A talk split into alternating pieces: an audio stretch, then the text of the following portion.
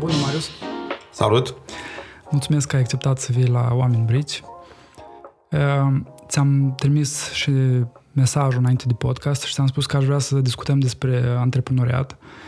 Cred că în cei peste 20 de ani de experiență ai adunat o grămadă lecții, povești interesante. Dar în același timp o să vreau să vorbim și despre aspecte personale, pentru că lucrurile se intersectează și nu sunt chiar atât de separate cum am vrea noi să, să le credem.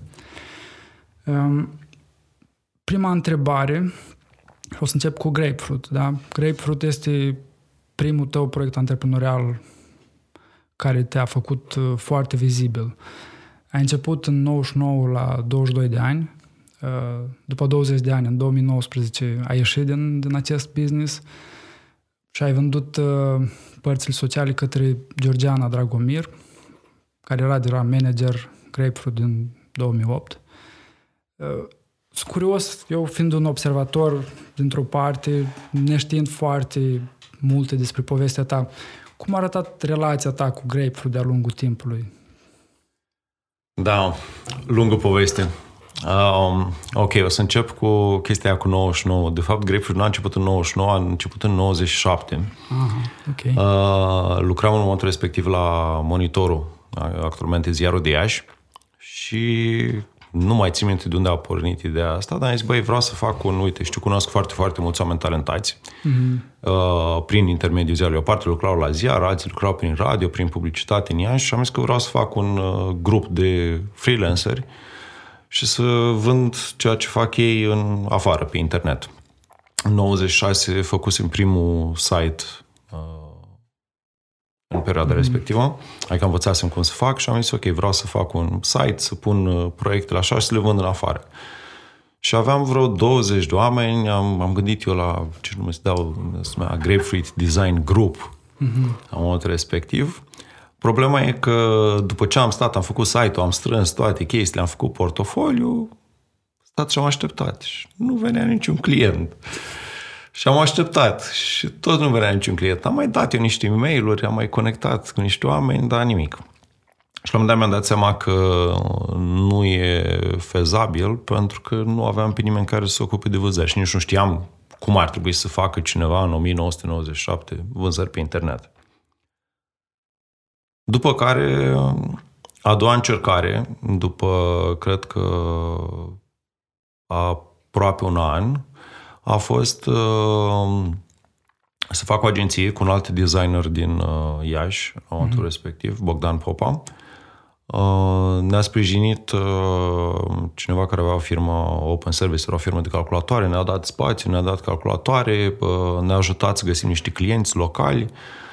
Am lucrat, am făcut niște proiecte, după jumătate de an uh, am început să vedem lucrurile diferit și ne-am despărțit și proiectul a picat. Schema tot Grapefruit Design mm-hmm. Group la momentul respectiv.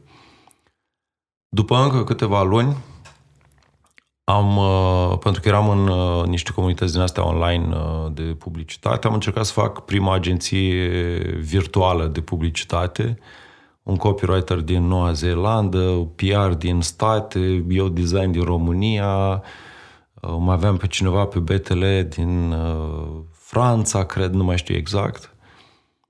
N-a plecat mai departe din același motiv, pentru că nu reușeam să găsim clienți.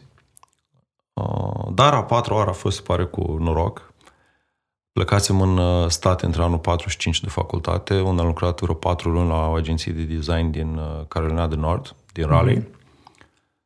Și acolo am zis, băi, stai o secundă, uite, acum am văd și eu cum să faci, într-adevăr, o companie de genul ăsta. Uh, ai spus că ai, ai avut un moment de, de burnout um, și un moment în care ai decis să te retragi din, din operațional.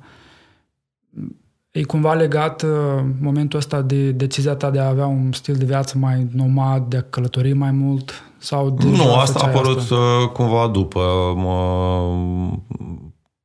ideea de a călători mai mult tot timpul m-a atras, adică mm-hmm. din... Uh, în 2004 a fost prima dată când, după niște uh, perioade din asta de o săptămână vacanță în primii ani, mm-hmm. uh, și muncit weekendurile, nopțile, toate astea, uh, mi-a zis nu mai rezist, deci vreau să plec și vreau să plec undeva departe. Am am luat decizia să plec în India, șapte săptămâni mm. de zile. Uh, și prima săptămână când am ajunsesem acolo în fiecare noapte, adormeam și visam că s-a întâmplat ceva groaznic la uh, Grapefruit și că mă sună Ștefan, asociatul meu, și îmi spune că trebuie să te întorci. Și visam că îmi caut bilete de avion. După o săptămână, cum am zis, fuck it. Dacă se întâmplă ceva, o să reconstruiesc, dar nu mă întorc. Vreau să stau să limpezesc uh, și a fost o decizie foarte bună pentru că mi-am dat seama că oamenii pot să facă lucruri independent, au trebuit să descurci independent. Am avut în primii ani un uh, stil de micromanagement, cred că foarte enervant pentru oamenii cu care am lucrat. Mm-hmm. Și un stil de a da feedback și mai enervant. Uh, și atunci uh, cred că s-au bucurat să mai aibă un pic uh, departe. Uh, după care am repetat chestia asta în fiecare an, uh, în perioada cât a fost în Grapefruit, în general în iarnă, decembrie, ianuarie, când îmi permiteam să-mi iau o perioadă mai lungă, pentru că a, toată lumea pleca în vacanțe, clienții nu mai aveau mm. proiecte și atunci nu erau niște chestii critice. De obicei, pe la începutul decembrie plecam, mă întorceam pe la finalul ianuarie. Uh, iar după uh, Spre finalul relației cu Griffith am început să colaborez cu MIT în state, am început să călătoresc acolo la niște proiecte, de acolo am avut tot felul de alte lucruri prin alte părți, adică în uh, curmea că în ultimii ani, din 2014 încoace când am ieșit din Grapefruit, Uh, mai fost în vacanțe din astea clasice, adică să mă duc, nu știu, două săptămâni undeva să mă mm-hmm. relaxez. A fost tot timpul un fel de nomad lifestyle în care mă duc într-un loc, lucrez, trăiesc, îmi fac prieteni, uh, îmbin lucrurile. Mm-hmm. Dacă nu, eu nu definesc ca și călătorii, te definesc cumva ca trăit în alte locuri. Da, da, un mod de viață nomad. Sau... Da, mie mi se pare ciudat toate etichetele astea, mod de viață nomad, pentru da. că, de exemplu, de la începutul pandemiei m-am întors în uh, Iași. Da. Și încă sunt în Iași, Trebuia să plec în Arabia Saudită uh, acum două săptămâni, mm. m-am decis să nu mai plec, uh, e posibil să plec în ianuarie și am lucrurile astea, că de fiecare dată când zic că plec iar, mm-hmm. pleci de tot, da. Și spun, păi, ce înseamnă de tot? Păi, știi că e ca filmul ăla cu Tarzan, cu cimitirul elefanților, în care se duce elefantul, nu știu, undeva într-un, pe un deal sau într-o vale să moară. Mm-hmm. În ziua de astăzi mi se pare că, da, poate pentru cei care au un job 9 to 5 și bă, 21 de zile lucrătoare concedii pe an, e da, perspectiva asta e foarte, foarte diferită. Da. Pentru mine mi se pare o chestie, un stil de viață normal și care, pe care îl vor avea din ce în ce mai mulți oameni. Adică bă, ai proiecte sau joburi, poți să le faci remote, poți să trăiești unde îți dorești, Uh, să faci ceea ce îți place și atunci, practic, uh, faptul că tu te muți în uh, Londra sau în Riyadh sau în Abu Dhabi sau în altă parte ca să lucrezi de acolo și să trăiești acolo, nu e cumva din punct de vedere călătorit. Mm-hmm. Chiar dacă o faci pentru două luni și după aia te duci în altă parte. Mm-hmm. Bun, pe lângă a merge în altă parte și a lucra de acolo, uh, ai și călătorit mult, ai avut multe experiențe interesante, uh-huh. cel puțin spus, puțin spus, interesante. Uh, ai alergat un maraton în Corea de Nord. Atenție, uh-huh. Corea de Nord. Da. ai fost la Burning Man, uh, ai fost în Peru și ai participat la un ritual al unui trib. Care... Am fost mai multe țări cu mai multe ritualuri uh-huh. tribale, pentru că am o pasiune pentru partea asta de culturi tribale care sunt pe cale de dispariție. Uh-huh. Și cred că asta îmi pare rău apropo de uh, călătorit, că asta n-am mai făcut de mult timp. Care e cea mai tare poveste din toate experiențele mm. astea? Sunt foarte multe, foarte tari. Ar trebui să... Ok, nu cea mai tare. O poveste care îți vine acum. Ok. Ca să nu faci o evaluare. da, uite, în, uh, când am fost în uh, Africa, mm-hmm. în Etiopia, în uh, Omo Valley, e o zonă în care sunt mai multe triburi, într-o zonă destul de mare, destul de răspândite. Și a fost foarte, foarte interesant. Uh, adică să vezi oameni care trăiesc cu puține excepții în interacțiunea lor cu civilizația, să trăiască fix ca acum, nu știu, 1000, 2000, 3000 de ani, îmbrăcați în piei de animale, bă, cu părul făcut cu lut și cu unt, uh, uh, și cu niște obiceiuri din asta foarte, foarte bizare. Uh, de genul un trib, în momentul în care moare conducătorul, uh-huh. uh, nu spun la ceilalți. Cheamă familia apropiată, cheamă vraciul din sat, după care îl îmbălsămează, îl lasă în continuare pe tron, mm-hmm. cumva. Aparent. Aparent, da, în viu. Uh, și când vine lumea să mai întrebe, așa, din pragul ușii, de la distanță, vorbesc, că uh, cum a venit un fel de interpret, un fel de asistent care, da, da, da, o să, o să se gândească și o să vă spună. Uh-huh, uh-huh. Așa, ceea ce permite uh, tribului să găsească, să rezolve probleme de succesiune, adică cine o să urmeze, să transfere puterea, toate astea. De multe ori, chestia asta poate dura ani de zile. Și uh, când am ajuns acolo, tocmai venise de câțiva ani un uh, rege nou și care ne-a povestit despre tatălui. lui Surpriza era că acest nou rege, sau în fine șef de trib, acolo, um, fusese colonel în armata Etiopiei, educat, cu mhm. master mm. și a ales să întoarcă acasă într-o chestie care e un fund de sat, fără mm. curent, fără uh, niciun fel de facilități, pentru că asta a simțit el că vrea să facă cu viața lui. Mm-hmm. Din nou, o chestie foarte interesantă pe care am văzut în zona respectivă sunt uh, aceste ritualuri inițiatice pe care le ai, uh, le au unele societăți de cum ar veni trecerea băiatului de la stadiu de băiat la bărbat și care variază foarte mult. Uh, de exemplu, un uh, alt trib acolo, un ritual care se numește bull jumping, deci se adună, fac o petrecere mm. din aia mm. mare, cu, nu doar cu tot satul, mai cheamă și satele din jur și aia 2, 3, 4 băieți care sunt la vârsta de a trece la maturitate, uh, trec printr-un ritual din ăsta care are cam toate caracteristicile unui ritual din ăsta de rites of passage, uh, inclusiv uh, ce se întâmplă prin armată sau prin uh, diverse comunități studențești cu uh, fraternities. Mm-hmm. Trebuie să fac niște chestii foarte rușinoase și foarte, bă, hai să spunem, periculoase, genul le bărbieresc, le rad jumătate de cap și au coafură, arată ca un fel de păsări din alea foarte ciudate și după care dezbrăcați trebuie să alerge pe spinările a 20 de tauri aliniați unul după altul. Știi cum se care sar cu motocicleta peste da, mașini? Da, da, da. E, aici trebuie să alerge pe spinările uh, boilor, taurilor, nu am lămurit uh, exact. Mm, uh, și riscă să cadă. Așa, riscă să cadă. Și dai seama că dacă ai căzut așa pe, un, uh, pe spinarea unui uh, taur, e destul de nasol pentru moștenitorii tăi. După care și aleg o logodnică, doar că nu se mută cu ea în casă pentru că trebuie să-și facă un trai. Uh-huh. Ei trebuie să plece în altă parte, să lucreze, să-și adune vite, că la ei asta e, hai să spunem, măsura bogăție. Câte mai multe vaci, Asetul cel mai important. e asetul cel mai important. Chestii care poate dura și 10 ani. Uh, ce e interesant este că în tipul ăsta fiecare și logonica și băiatul își fac de cap cu cine vor uh-huh. până când se mută înapoi. După care gata. Nu mai e uh-huh. Te-ai distrat, așa.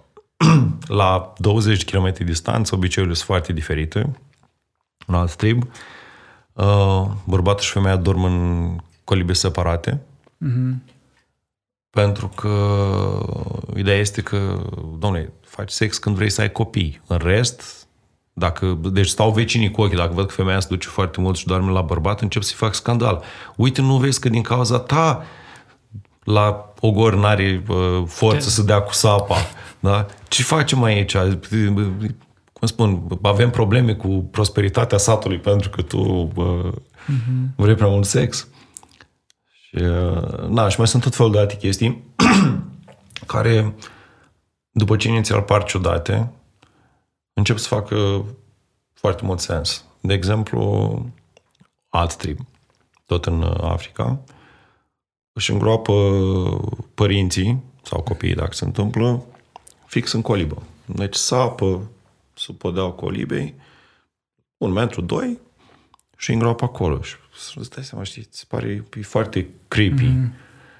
Și am întrebat, de ce faci? Dacă, de ce nu, uite aici, lângă colib, aici, sub cupacul ăsta? Zice, păi nu, nu, că vrem să-i avem aproape de noi. Și după șocul ăla inițial, când na, lucrurile îți par foarte anormale, îți dai seama, băi, stai o secundă, că pare, face o grămadă de sens chestia asta. E o altă relație pe care o au cu Da. morții. Da. Mhm. Da, foarte interesant. Po- povesteai despre ritualurile astea și mă gândeam la um, asta cu colibile separate, e ca la, ca la fotbal, știi, înaintea meciului, antrenorii sunt foarte stricți cu jucătorii sau când se duc în, an- în cantonamente, la fel, li se interzice să-și aducă soțiile, prietenile, are sens. Sau eu am mai prins în cămin, am stat în C5, în, uh, în uh, Tudor Vladimir, nu în Tudor, în, uh, lângă Alexandru Ioan Cuza, în C5, și am mai prins ritualuri din astea de inițiere, mai ales că noi eram grupul moldovenilor, unde ritualurile astea erau și mai bine conservate. și uh, uh, implica un șlap ud și pantaloni jos sau tot felul uh-huh. de Mhm. chestii de genul ăsta. Oricum, lucrurile se schimbă. Și, na, pentru unii e traumati- trau, traumatizant să treci prin o experiență de genul ăsta. Dar e interesant să vezi în perspectivă lucrurile și Da, u- uite, mă, la, la capătul opus de triburile astea, uh, ceea ce am făcut la MIT cu programul la care, pe care l-am cofondat, MIT Bootcamps, uh, e tot un ritual din ăsta de inițiere, adică e o chestie foarte traumatizantă. Deci un program de antreprenoriat de o săptămână, pe care l-am cofondat în 2014 cu uh, niște profesori de la MIT și cu alți oameni de la MIT, de la uh, Open Learning. Și toată săptămâna asta, eu sunt undeva între 50-100 de participanți.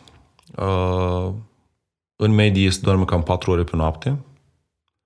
E foarte intens, adică trebuie să înveți o grămadă de lucruri, trebuie să le aplici pe un proiect, uh, o idee de business pe care uh, o gândești atunci la început, uh, îți construiești o echipă din oamenii de acolo, oameni pe care nu îi știi, ai foarte multe chestii de învățat și de făcut, tot felul de discuții, trebuie să dai telefoane, trebuie să demonstrezi că ideea respectivă de business poate să meargă.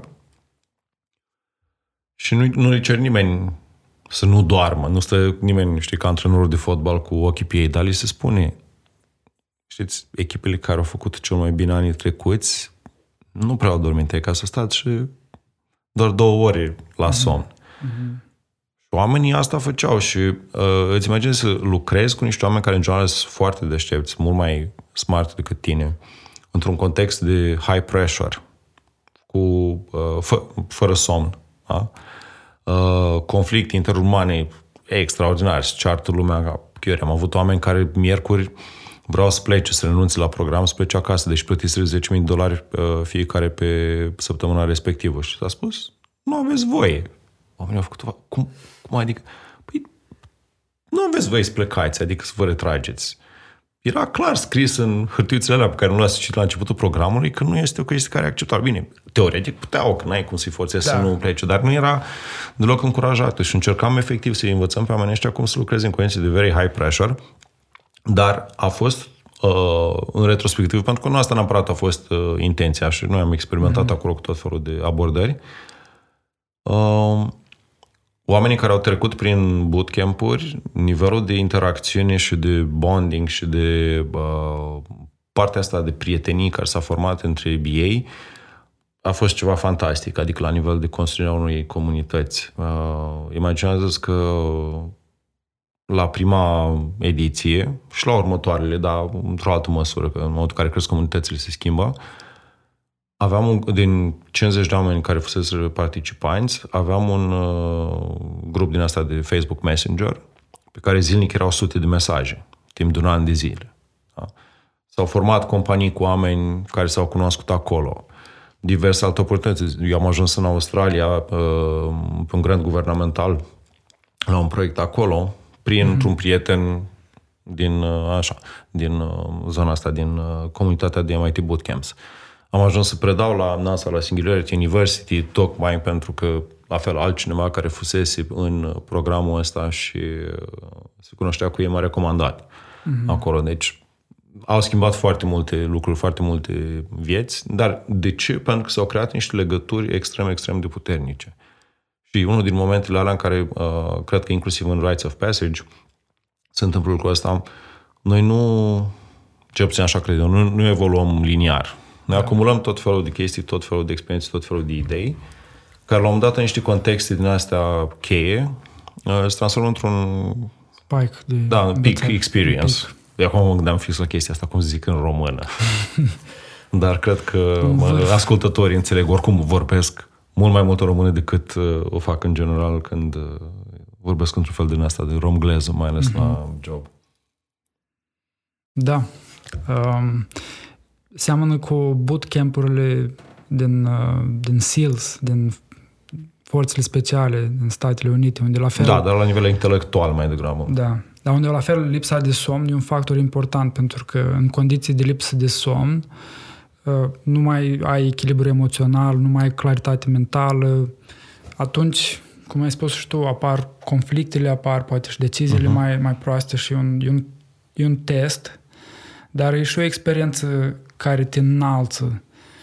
Exact cum spui tu, sunt total de acord că experiența de genul ăsta uh, sunt o oportunitate pentru a, a transforma, nu știu, mindset-ul, pentru a ne transforma uh-huh. viața, felul în care vedem lucrurile. Da, eu consider că deci chestia asta a fost intenționată. Am avut conflicte foarte mari cu profesorii la MIT care spuneau, pe bună dreptate, că stai secundă, dacă ai sleep deprivation, oamenii respectivi nu o să țină minte nimic, pentru că memoria mm-hmm. de scurtă durată ce înțeleg în timpul zilei o să nu o să mai aduc aminte nimic din cauza asta.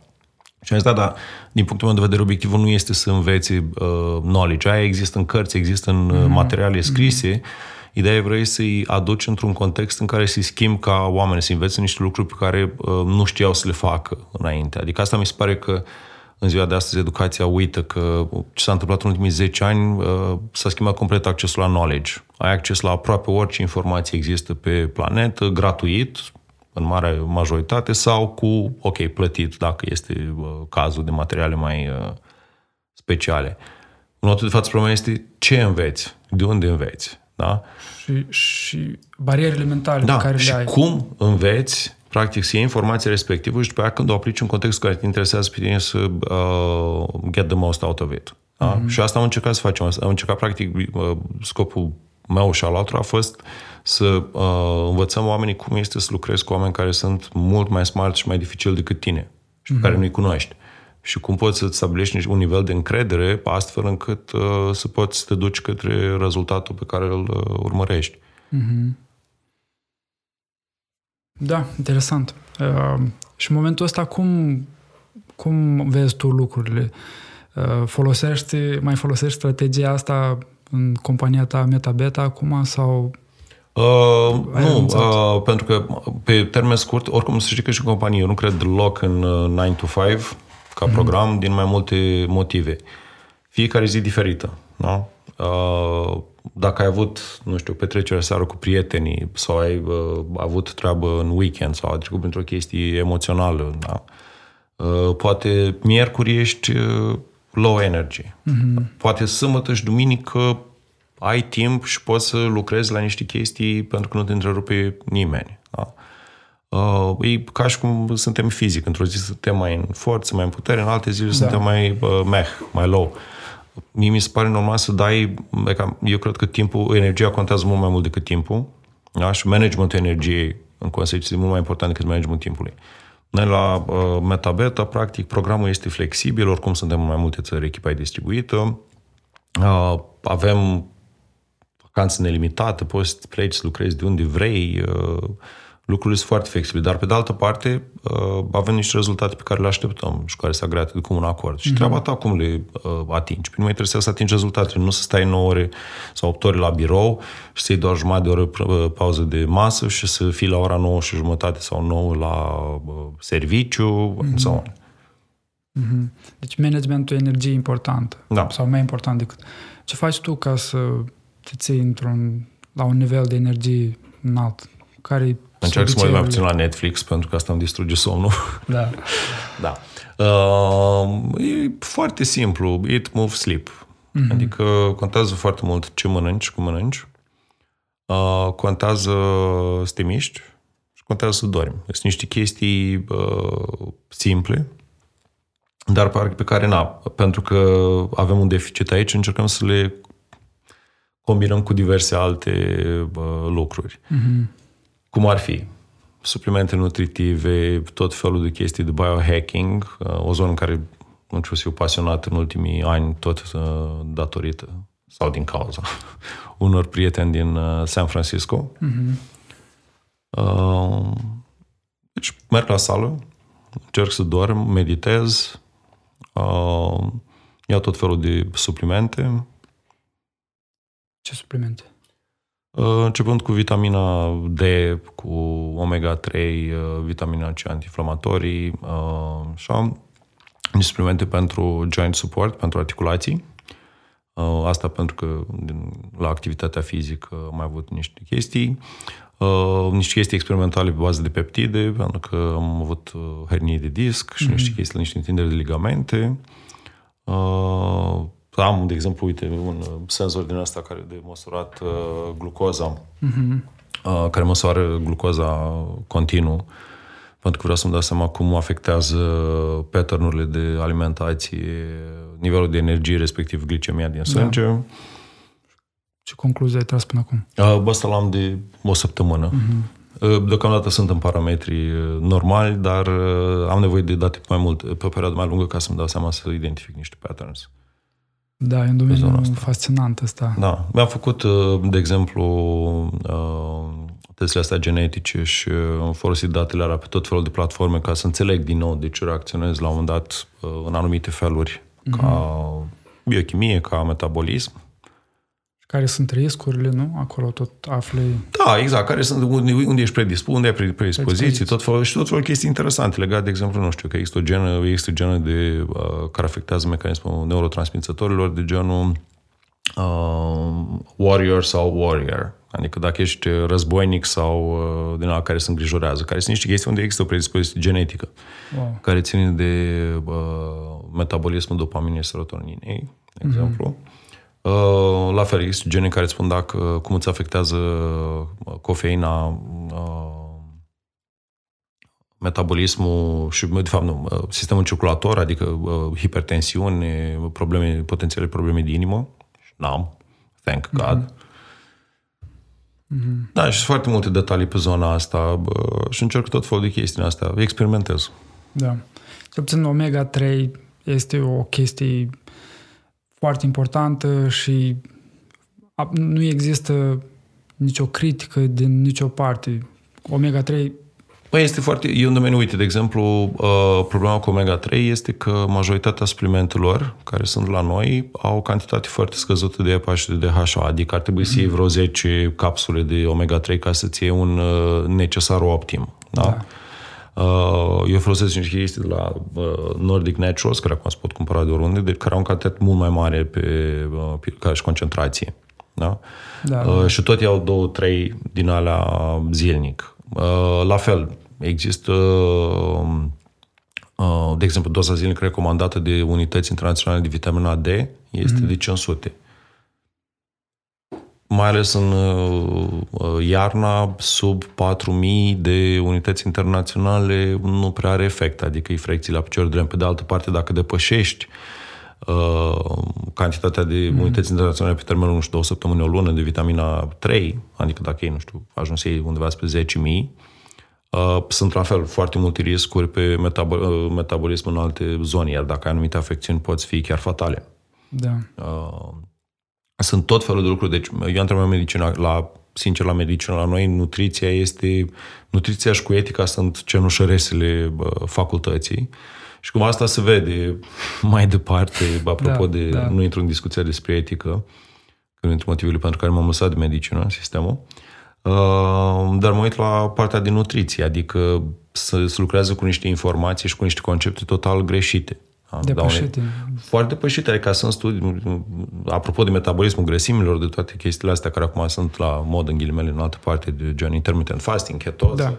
Uh, dar sunt lucruri mult mai la bază, apropo, de exemplu, de uh, cum influențează colesterolul alimentar, colesterolul sanguin. Uh-huh. Da? Chestii care a fost o uh, chestie recurentă în toate discuțiile cu nutriționiști, vai că nu, uite că mâncărurile alea, că dacă mănânci gras, dacă mănânci ou, dacă mănânci brânzeturi, îți crește colesterolul. Mm. Sunt studii care arată și studii recente, adică nu uh, știu, uh, de la, mai să spunem, cercetători de uh, top de top care au arătat că nu are legătură, că bă, metabolismul colesterolului uh, intern are cu totul și cu totul influența de cu totul și cu totul alți factori de metabolismul mm-hmm. trigliceridelor și al uh, glucidelor și așa mai departe. Mm-hmm. Da. Ai încercat intermittent fasting? Da. Faci acum sau... Uh, on and off. Uh, mm. Îți două chestii diferite. Intermittent fasting e una, restricția calorică e alta. Mulți le confundă. Da. Adică poți să faci intermittent fasting și să mănânci 3000 de calorii pe zi în loc de 2000. Da. da. da? Sau poți să nu faci intermittent fasting să ai restricții calorice. Intermittent fasting Uh, din punctul meu de vedere, din nou, e experimental, există și aici foarte multe uh, chestii, nu există... Eu le iau ca un experiment pe mine, da. nu le iau ca o chestie că da. așa trebuie făcut. Uh-huh. Uh, pe mine mă ajută la nivel de focus, pentru că dacă mănânc în timpul zilei, mai și mai ales uh, mese care conțin uh, carbohidrați, după aia am un drop-down de energie de da, exact. jumătate de oră, o oră, uh, plus timpul în care mănânc. Și atunci prefer să am un, cum spun, să mănânc după ora 6 seara. Ceea ce înseamnă dacă mănânc și pe la 12 noaptea, uneori, dar am oferat să în între 16 și 12, 6 seara și 12 noaptea în care mănânc. Wow!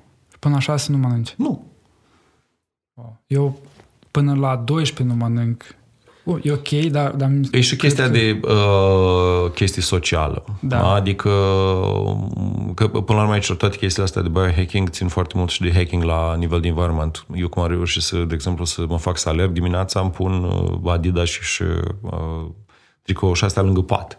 Da. Ca să-mi fie foarte ușor să mă îmbrac și din nou îmi spun, ok, doar ies din casă deci dacă mă în fața blocului și n-am chef să alerg, mă întorc înapoi. Da, da, da. Și de obicei asta nu se întâmplă. Dacă îmi pun în cap, a, mă duc și alerg în grădina botanică, fac 5 km, 7 km. Prea complicat. Da, ce să fac astăzi? Las că facem mâine. Că da. Doar o zi în plus sau minus chiar nu contează. Eu, uh, era o perioadă când încercam să, să, să-mi creez obiceiul de a merge la sală și am avut zile în care nu aveam chef să merg la sală și efectiv ieșeam din birou, mă duceam până la sală, până la ușa sălii și după asta mă întorceam înapoi.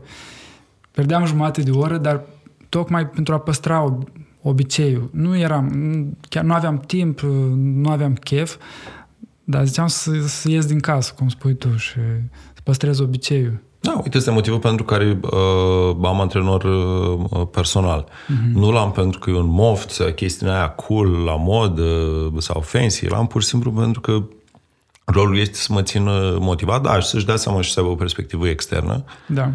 Plus că cel pe care l-am e un om super fain, cu care am dezvoltat o relație foarte faină de prietenie și atunci e o plăcere. Adică chiar dacă mă torturează de multe ori și plec de acolo uh, aproape vărs, mai, văd, mai ales dacă întârzi. Pentru dacă întârzi sunt pedepsit și trebuie să fac burpees. După ce am făcut într-o zi 150 de burpees, m-am gândit dacă mai duc la sală. Da, da. Uh am observat în jurul meu că lumea subestimează chestiile astea comportamentale, să, să zicem, ce țin de științe comportamentale. Uh-huh. Încearcă să se axeze prea mult pe voință și subestimează, cum ai spus tu, că îți pui Adidas și la ușă sau lângă pat sau...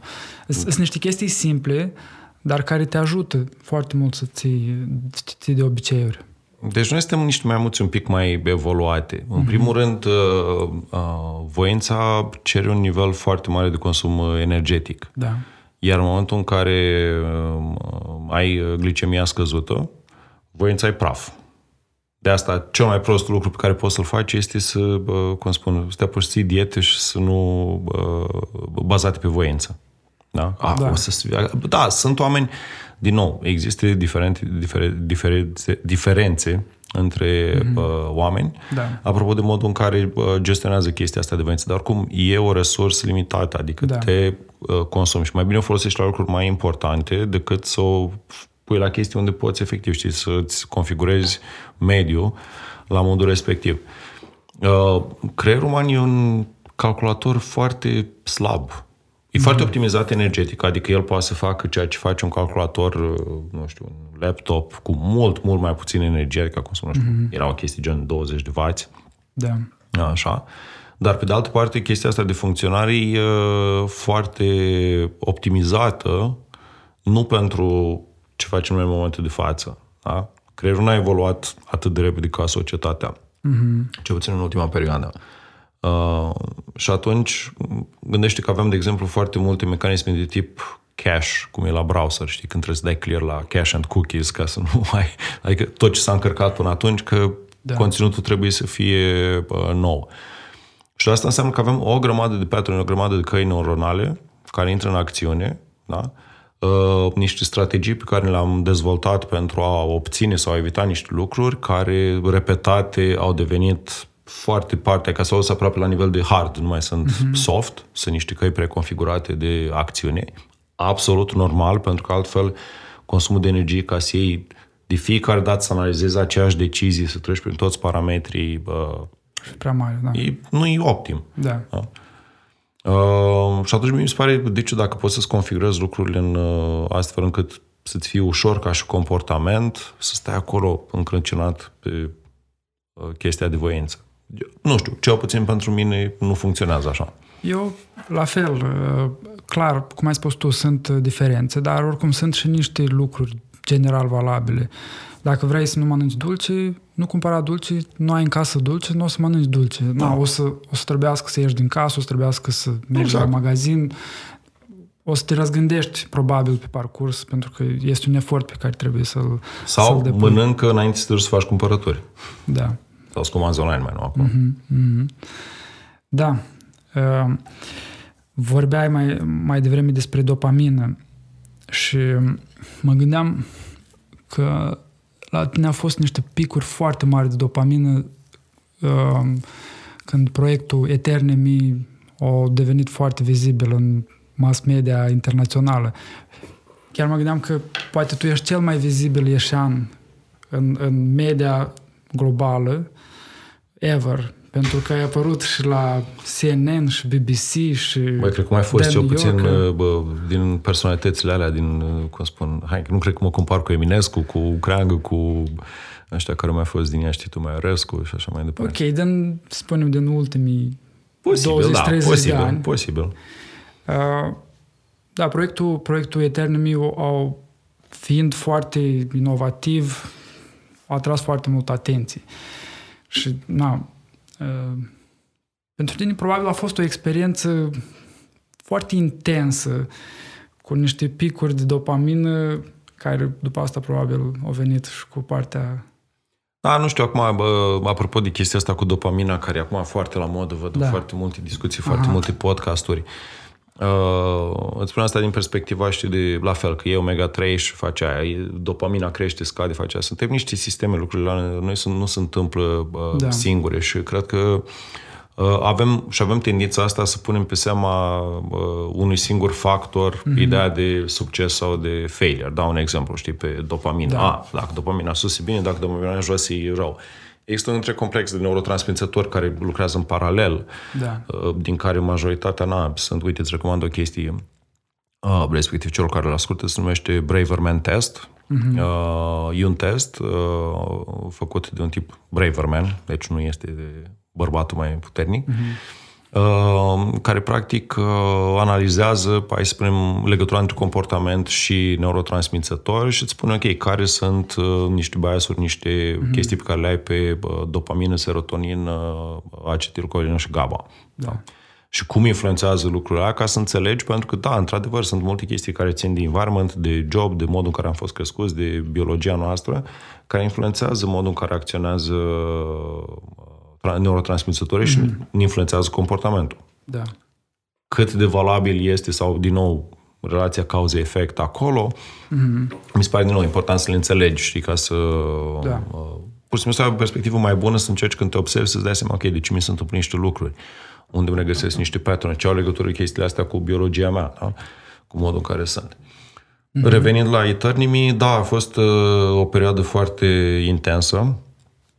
Uh, a fost un eșec uh, fenomenal din perspectivă de business, pentru că nu am reușit să finalizăm proiectul și din lipsa resurselor financiare, investiții și așa mai departe, dar uh, nu din cauza lipsei artificial intelligence, cum a presupus toată lumea, ci pur și simplu pentru că n-am reușit să înțelegem cum putem schimba comportamentul uman, da. astfel încât oamenii să facă mai mult pentru chestiile care țin de lungă durată.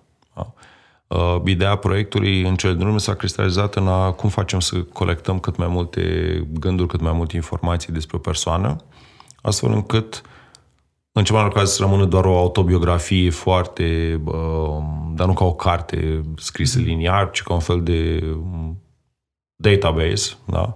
de idei, de gânduri, de comportamente, de tot felul diverse alte chestii. Și uh, varianta finală, care a început să funcționeze când n-am mai uh, avut finanțare, era practic autobiografie care se scria singură, adică aveai telefonul și telefonul și smartwatch-ul știu. Uh-huh. La ce ori te-ai trezit, când ai plecat acasă, unde te-ai dus, cât ai stat la birou, nivelul de energie, tot felul de chestii de genul ăsta. Și puteam să vă, așa, luam de exemplu de pe Facebook, când uh, chestii pe care le făceai, pozele care le făceai cu telefonul, ce făceai în pozele respective pe telefon, adică ce mm-hmm. obiecte erau, ce tot felul de concepte erau, uh, ce aveai în uh, calendar, mm-hmm. da? ce mail-uri trimiteai.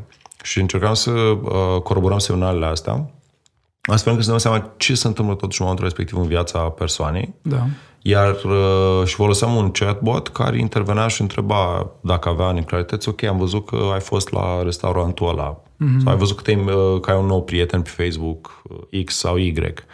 Uh, ce poți să-mi spui despre Ca să am un fel de variantele asta de colectat uh, chestii autobiografice cât mai, uh, uh, cât mai ușor. Mm-hmm. Pe principiul aplicației, dacă un pic gamified chiar. Mm-hmm.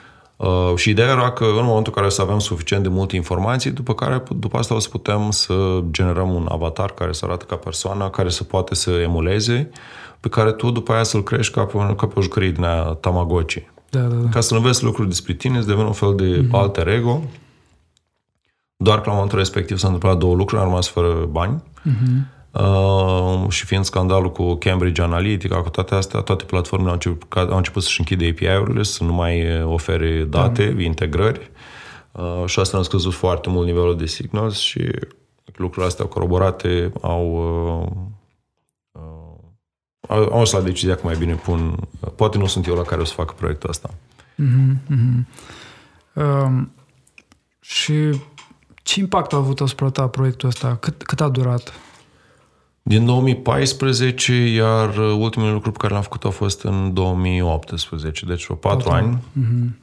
Uh, au fost uh, niște lucruri care au fost, uh, hai spun, aparent foarte de succes, da? faptul că a fost toată chestia asta în presă. Da. Uh, dar am primit foarte multe mail-uri aiurea de la oameni cu înjurături, cu amenințări, am primit inclusiv amenințări cu moartea de la niște mm-hmm. descreierați. Uh, pe de altă parte, la finalul proiectului, uh, pentru că am rămas fără bani, m-am mutat cu părinții șase luni, la 40 de ani. Uh-huh. Chestii pe care toată lumea o consideră un uh, failure, pentru mine a fost una dintre cele mai faine perioade recent, pentru că am stat cu părinții, uh, nu aveam nimic de făcut, mi-a fost, iar culmea că în momentul în care am început să mă stabilizez financiar destul de repede făcând consultanțe și alte lucruri, m-am gândit că aș putea să-mi iau un an sabatic, mi-a fost frică. Mm-hmm. Până seama, stai o secundă, păi și eu ce fac? Vocea, hai să spunem rațiune, spunea, păi nu, că poți face ce vrei tu. Un singur lucru nevoie să faci, să muncești pentru bani. Mi-am seama că, indian, munca, bine, nu pentru bani, că la startup mm-hmm. nu prea e da. asta uh, motivația. Mi-am dat seama că mă definește foarte mult față de mine ceea ce fac și mi este foarte greu să mă desprind de chestia aia. Mm-hmm. Și n-am reușit atunci. Oricât mi-am spus că nu o să mai știi nimic dacă pleci așa un an. Zic, nu, din potrivă, poți să stai să înveți, stai, citești mult mai mult, să consumi informații, să vezi ceea ce n-ai timp în mod normal. Da, dar o să te uite lumea. Nu, că poți scrie un blog, articole pe Medium, chiar poți fi mult mai prezent și te, mm-hmm. în toate chestiile astea. Da, dar să-ți priezi relațiile. Nu, nu o să-ți pierzi relații, pentru că o să ai mult mai mult timp să stai în loc de stai să faci rapoarte în Excel sau ce trebuie să faci, să stai de vorbă cu oameni faini, să călătorești, să întâlnești oameni faini. Mm-hmm. Viața am fost pur și simplu o chestie de curaj, de a mă detașa de chestia asta de a face lucruri, care e chestie foarte meaningful pentru mine și o chestie foarte importantă din probabil cine sunt. Mm-hmm. Dacă fi acum știu la discuții cu un terapeut, deci mm, hai să discutăm un pic mai în uh, detaliu, că nu e bine. Da, e um, fain uh, să, să asist și cred că, să asist la dialogul interior dintre cele două părți. Partea care vrea să-și ia vacanță și să detașeze și partea... Astea, astea sunt doar două dintre părțile din, din familia pe care o am în mine. Așa. Da. Apropo de eșec, ai spus că a fost un, a fost un eșec. Uh, și este, succesul e cel mai prost învățător, spune Bill Gates. De altă parte, să ai eșec este foarte nasol, se simte foarte nasol. Nu...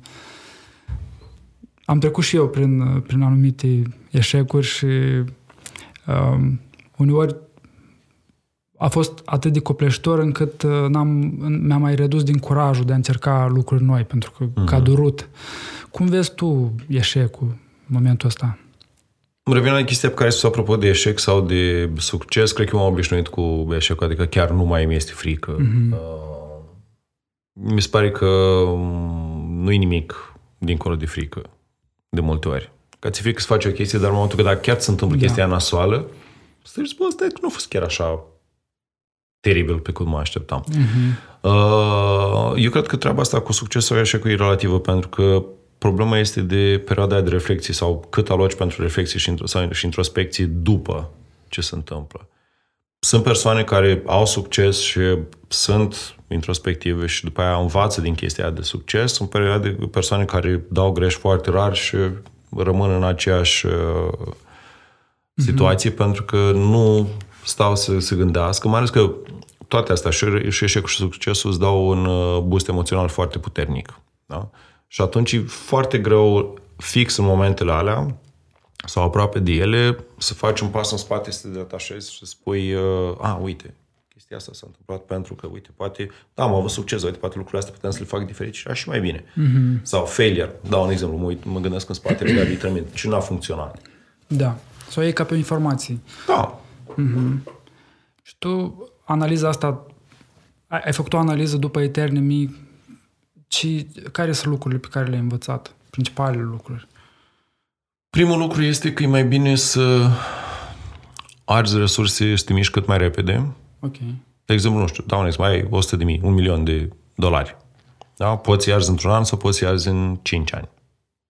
Arde într-un an pentru că dacă îi arzi și se întâmplă niște lucruri și nu ajungi nicăieri, măcar ai salvat următorii 4 ani da. de timp. E o resursă pe care lumea nu o gândește niciodată. Doi, oamenii cu care lucrezi sunt cea mai importantă chestie pe partea asta. Bine, asta știam și înainte, dar efectiv, cum îți alegi oamenii aia, da? și din nou, preferat să ai niște oameni pe care îi plătești mai bine, dar care mm. pot să ia deciziile și să ia deciziile corecte, decât să ai niște oameni mai puțin uh, uh performanți, mm-hmm. care plătești mai puțin, dar te gândești, bă, stai o secundă că mi-ajung mai mult uh, bani. Nu, timpul pe care îl petreci uh, rezolvând baguri sau decizii proaste, uh, este fenomenal de mare. Uh, și am învățat și niște lucruri bune, că toate chestiile astea de failure, de fapt, sunt niște chestii care îți aduc în viață niște oameni, niște situații foarte, foarte uh, faine. În faptul că m-am, am ajuns să stau cu ai mei uh-huh. jumătate de an a fost uh, fascinant și o experiență foarte faină. Ehm, deși mama îmi gătea și îmi spăla, tata îmi lăsa bani pe noptieră și îmi lăsa mașina lui ca să uh, rezolv treburile. Uh, și perioada am lucrat și ca barista la cafenea la Iasino. Uh, și chestia asta mi-a permis din nou să cunosc niște oameni foarte, foarte faini, să fac niște prieteni foarte mișto. Uh, și să schimb niște lucruri la mine, vis-a-vis de interacțiunea cu oamenii, vis-a-vis de uh, tot felul de chestii. Mm-hmm. Ok. Uh, deci, oamenii contează foarte mult, oameni de calitate, să ai în, în echipă. Și în lumea asta startup-urilor contează foarte mult resursa de timp și asta e o resursă pe care multă lume o subapreciază și mai degrabă să arzi bani într-un an decât să, să o lălăi și să n-ajungi da. nicăieri. Și chiar și așa, uite, noi suntem acum, avem trei ani de când, uh, în dată avem trei ani de când am lansat Meta Beta și nu suntem pe culmile succesului. Am băgat, cred că 200 de mii din uh, banii mei și al lui Vlad, asociatul meu, mm-hmm. construit lucruri, am luat anul ăsta investiții și în continuare lucrurile nu sunt, sunt departe de ideal. Asta nu înțelege uh, lumea, că într-o zonă din asta de startup-uri, uh, de afară pare, pare foarte simplu. Bă, ai idei, bă, ți-a luat investitorul niște bani, faci niște chestii. Nu e chiar așa. Adică e o, un domeniu foarte fain să faci lucruri pe care le vezi tu că ar putea să fie radical diferite, da? să inovezi, să încerci să faci alte chestii. Problema este că trebuie să ai capacitatea să gestionezi niște stări emoționale foarte și cognitive foarte dificile pe care ți-o dă toată partea asta din certitudine. E ca și da. cum ai uh, fi pe un uh, râu uh, pe bucăți din de gheață care plutesc, tot timpul trebuie să sari de până de pe alta, că se scufund, nu știi dacă ai bine, nu știi dacă ai bine. Nu știi dacă deciziile pe care le iei sunt bune, majoritatea sunt proaste, and so on. Pe de altă parte, e foarte fain. Da? Pentru că e un domeniu, cel puțin în ce lucrez eu, pe software și pe zona asta, tot cu startup-uri, investitori, mm-hmm. un domeniu foarte exciting. Uh, și cred că cel mai fain e că lucrez cu niște oameni care, indiferent ce proiect aș face, dacă aș schimba în momentul de față complet ideea de proiect, aș fi la fel de excited pentru că, da, e foarte frumos chestia asta, știi, mamă, viziune, bă, mm-hmm. proiecții. Dar contează ce faci în momentul în care te trezești dimineața bă, și te duci și începi să lucrezi cu niște oameni și stai poate până seara târziu sau lucrezi în weekend. Mm-hmm, mm-hmm. Da. Uităm esența lucrurilor până la urmă, că un startup, o companie este un, un vehicul pe care tot noi l-am inventat oamenii ca să lucrăm împreună, să facem chestii împreună, să creăm, da. să avem impact. Mm-hmm. Da, uh, și sunt două chestii, știi, apropo de învățăminte așa mai scurte. Uh, una spunea cineva la un dat pe, am uitat cine pe Twitter, dar uh, mi-a rămas întipărit așa minte. Uh, uh, rocket science is easy. We have to work with people. da. Sau cum spune un prieten meu care e profesor uh, la MIT, spune că uh, the job is easy, the people are not.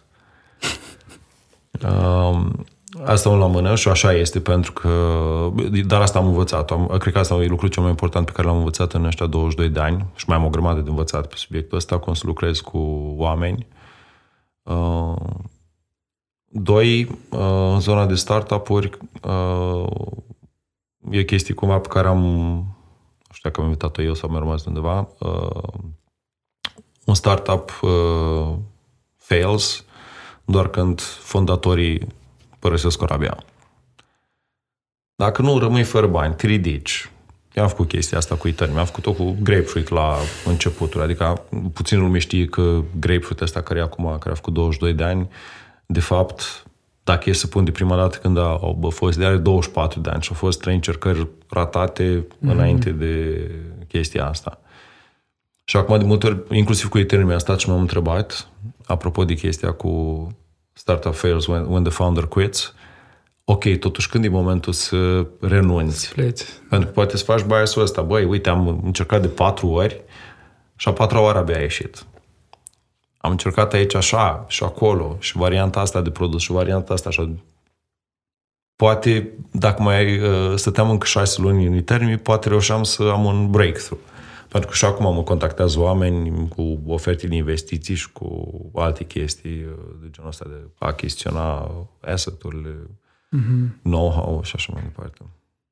Da, e o întrebare complicată. Când e momentul să, să renunți? Pentru că, pe de altă parte, este și biasul ăsta că ai investit deja timp și, și asta te face da. să mai stai un pic. Păi dacă tot am, am stat patru ani de zile, hai mai stau un an și după asta încă un an. E foarte, foarte complicat. Uh, Vreau să vorbim despre MetaBeta. MetaBeta este un, un soft pentru acceleratoare și invest, investitorii early stage care au portofolii de startup-uri. Eu documentându-mă pentru podcastul nostru, am intrat pe profilul tău de Goodreads și am dat de cartea The Man, The Man Who Solved the, The Market, the market uh-huh. despre James Simons, un matematician care a intrat în jocul ăsta al investițiilor, a creat un fond de investiții și a avut uh, un impact major pentru că a adus datele și algoritmii și a înlocuit, sau nu total, dar oricum a scos uh-huh. în prim plan datele și algoritmii în defavoarea intuiției, inteligenței, educației, experienței oamenilor. Și, într-un fel, și tu vrei să faci o chestie similară, cel puțin așa înțeleg eu, dar uh, într-o zonă mult mai proaspătă. Da? Startup-urile sunt, sunt uh, proaspete în sensul în care nu ai suficiente date uh-huh. să poți să creezi algoritmi care să ia decizii. Încă se merge foarte mult pe intuiția investitorilor în, în, în da. etapa asta. Și tu vrei să aduci un plus de, um, de date, de algoritmi, de, nu știu. Povestește mai mult despre, despre MetaBeta. Bun, o spun de cartea pentru că chiar a fost o carte da. fascinantă și mi-a recomandat-o Călin Fusu, care e unul dintre investitorii uh, noștri, investorul lead uh-huh. de la Neogen, care a făcut și Best Job și el mi-a recomandat-o. Și practic, da, e povestea unui tip, uh, un matematician de la MIT, da. asta a fost uh, fain, așa, și uh, care a avut ideea asta și s-a chinuit ani de zile, că era început prin anii 70 și avea prin anii, deci am muncit 20 de ani. 97, da. 98. Da. A ajuns să, într-adevăr, să fie de succes pe zona asta. Practic, ce a făcut el, Renaissance Technologies, compania lui, fondul de investiții de la ei, Medallion Fund, are un return rate anual de 70%, ceea ce este fascinant, adică nimeni nu a reușit chestia asta. Buffett și pe toți Bate pe toată lumea. Ce interesant e că fondul respectiv pot investi doar angajații companiei, mm-hmm. nu poate investi nimeni din uh, exterior. Și la fel este foarte interesant, apropo de și o carte pe care o recomand, e uh, nu doar legată de partea asta de market și de matematică, ci foarte mult să dai seama cum au impact lucrurile astea în politică. Pentru că, divagând un pic de o chestie interesantă, da. uh, tipul care, un tip care l-a partener la un moment dat, care fusese vice president la IBM, Rob Mercer și el super pasionat de date, de markets, mm-hmm. așa, care a avut un rol critic în ce s-a întâmplat cu Renaissance Technologies, uh, era de orientare conservatoare. Și avea tot felul de idei din astea și la un moment dat, uh, stând de vorbă cu Nigel Farage în UK, uh, legat de subiectul Brexit și așa mai departe, și a seama, băi, stai o secundă că noi știm foarte mult cum să folosim date, mm-hmm. da? și a început să-l ajute, unde a apărut toată povestea respectivă cu Cambridge Analytica, care practic făcând uh, Uh, au preluat date de la uh, Cambridge Psychometrics Institute, unde ăștia au făcut un studiu pe vreo 50 de milioane de Facebook users, uh-huh. da? Uh, un test de personalitate Big Five, uh, pus alături de like-uri, preferințele lor uh, ale oamenilor, celor 50 de milioane da. și să facă o segmentare foarte, foarte bună, adică Uh, plus că am stat de vorbă cu cei de la uh, Cambridge Psychometrics Institute legat de uh, platforma Eternim și de modul de colectare, cum poți din nou să faci inference pe tot felul de detalii. Și erau niște rezultate splenezătoare de la ei, de exemplu că din 10 poze poți să spui dacă o persoană e democrat sau conservator, poți să spui dacă e straight sau gay ca orientare sexuală, la fel din pot prezice deci, cu 200 de like-uri poți să prezici personalitatea unui om mai bine decât tu poate face partenerul de viață, soțul sau soția. Da. Sau alți membri de familie sau prieteni de la muncă, mult mai puțin. Deci niște chestii astea care le-au permis să facă un micro-targeting cu mesaje foarte, foarte bun, de unde uh, succesul. succesul Brexit. Da. Da? Ulterior, aceeași a finanțat campania lui Trump și mm. a venit cu know-how în condițiile în care Jim Simmons, cel care va fonda companie, finanța uh, Hillary Clinton. Revenind în zona de metabeta, uh, Uh, da, chestia asta este posibilă și posibilă dacă, în special dacă mergem spre, vom merge spre later stage. Pentru că în zona mhm. asta de private markets, uh, Jim Simmons ce face el pe public markets, ca pe stock, pe da. futures, da. pe options, pe asta.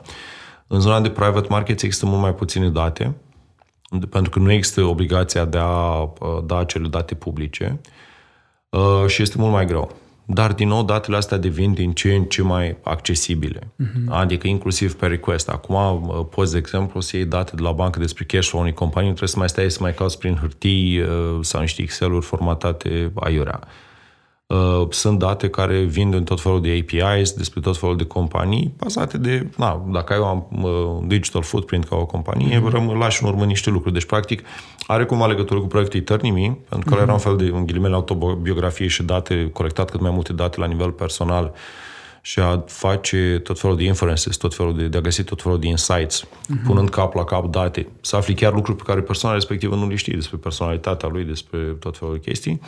În momentul de față încercăm să facem chestia asta sau încerc să fac chestia asta în zona de uh, companii. Uh-huh. E foarte greu să faci asta la nivel de startup-uri pentru că inclusiv aici ai uh, modelul matematic pe care se bazează, nu e un model relevant statistic.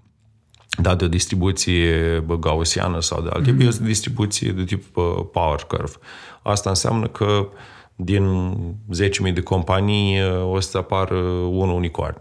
Da? Uh-huh. Uh, un unicorn o să apară 10 uh, companii de super succes, poate încă 100 sau 1000 uh, care o duc decent, dar majoritatea vor cădea. Da.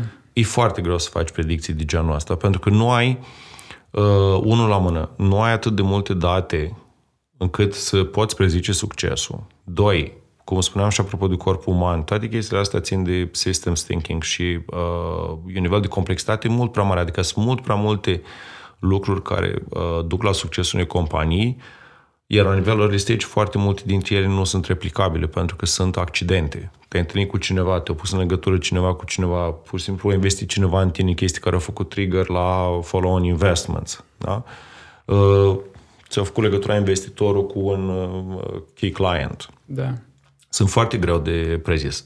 Și nu asta încercăm să facem, să prezicem succesul, ci să facem invers, să prezicem failure, care e mult mai mm-hmm. uh, frecvent și atunci uh, poți să găsești tot felul de patterns și poți să găsești tot felul de chestii în care să te uiți, băi, nu este ok. Sau pur și simplu să ridici, să prezinți informația și să ajuți, pentru că toți investitorii, toți, pentru că sunt oameni, da. sunt biased.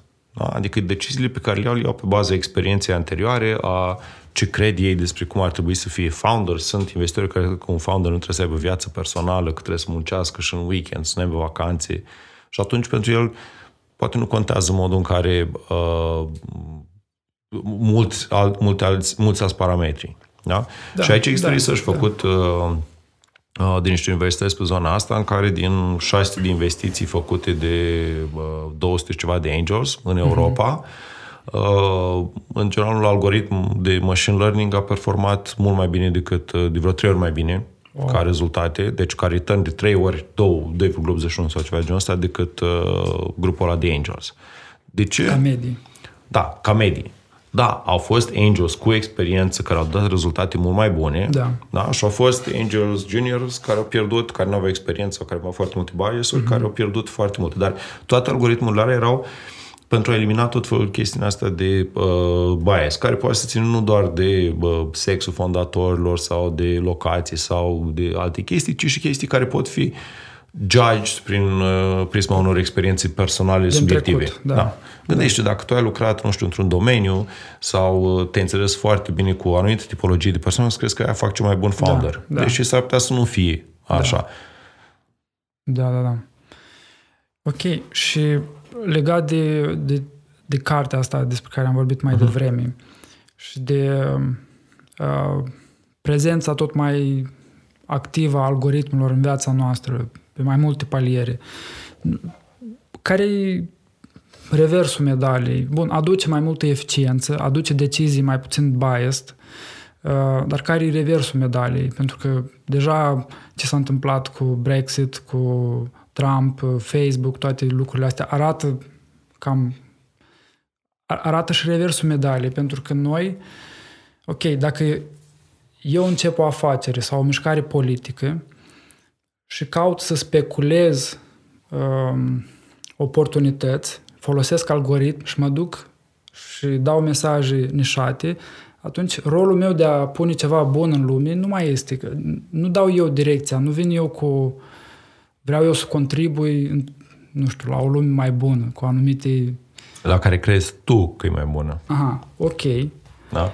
Uite aici, apropo de chestia de biasuri, tu, apropo, spuneai tu că vrei să pornești o companie sau ceva în politică, eu vreau să fac o religie bazată mm-hmm. pe date. Adică să am o chestie în asta în care poți să faci oamenii să aibă niște, un sistem de beliefs mm-hmm. uh, la nivel spiritual care să fie, cum spun, benefice măsurabile.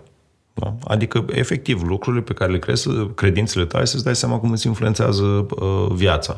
Da?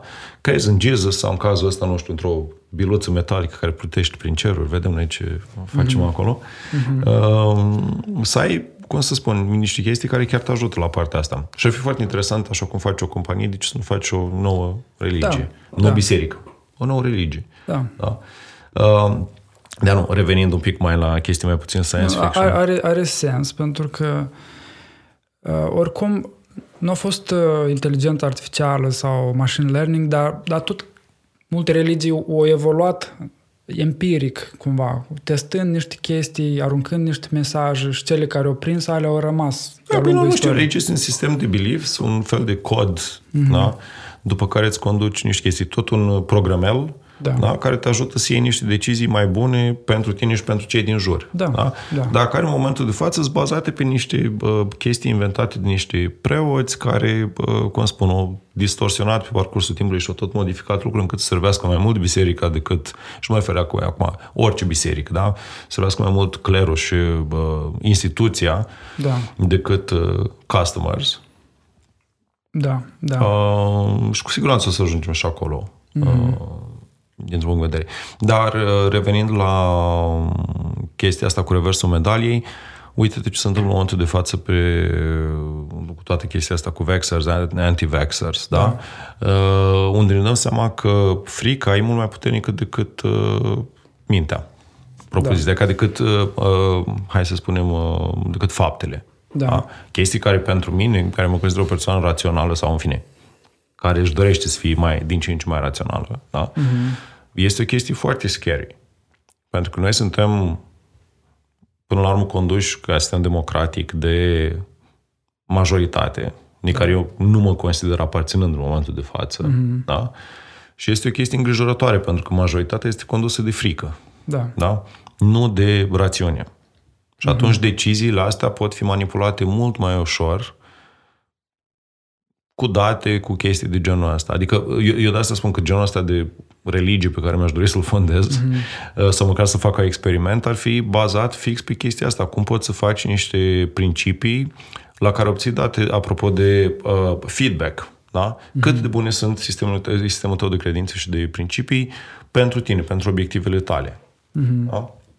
Uh, adică cum poți să folosești niște lucruri astfel cât să iei deciziile în cele mai bune. Uh, da? Să nu lași niște frici raționale și niște chestii care îți vin dintr-un... Uh, ok, că îți venea oricum dinainte dintr-un uh, acest creier reptilian care e optimizat pentru mm. situații dangerous, da? Dar în momentul de față sunt, e o chestie care poate fi manipulată foarte ușor prin mesaje care se distribuite de social media, grupurile sociale, uh, mă refer la alea nu neapărat online, da? prietenii și așa mai departe. În momentul de față ne luăm informații medicale critice uh, de la manicuristă și de la mecanicul auto. Mm-hmm. Da? Adică asta mie mi se pare, știi, o chestie de uh, foarte îngrijorătoare apropo de lucruri în care pot duce zona asta.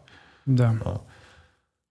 Uh, aici, na, uite, sunt chestii Mă uitam că sunt foarte chestii, foarte multe lucruri apropo de zona asta. E o carte foarte faină, la fel, pe care recomand uh, Eli, uh, Elias Elezever, cred. Uh, Uh, rationality from AI to Zombies, uh, care se fac mai multe uh, posturi de pe blogul omului pe care le-a pus în, mm-hmm. la un dat la sub forma unei cărți, carte gratuită, poate fi descărcată, este și pe Kindle, pe toate, și în care îți explică niște uh, chestii, adică apropo de cum funcționează creierul și toate sistemele astea, încât da, nimeni nu poate să fie uh, super rațional, să ia deciziile cele mai bune și să le analizeze, dar măcar poți să încerci.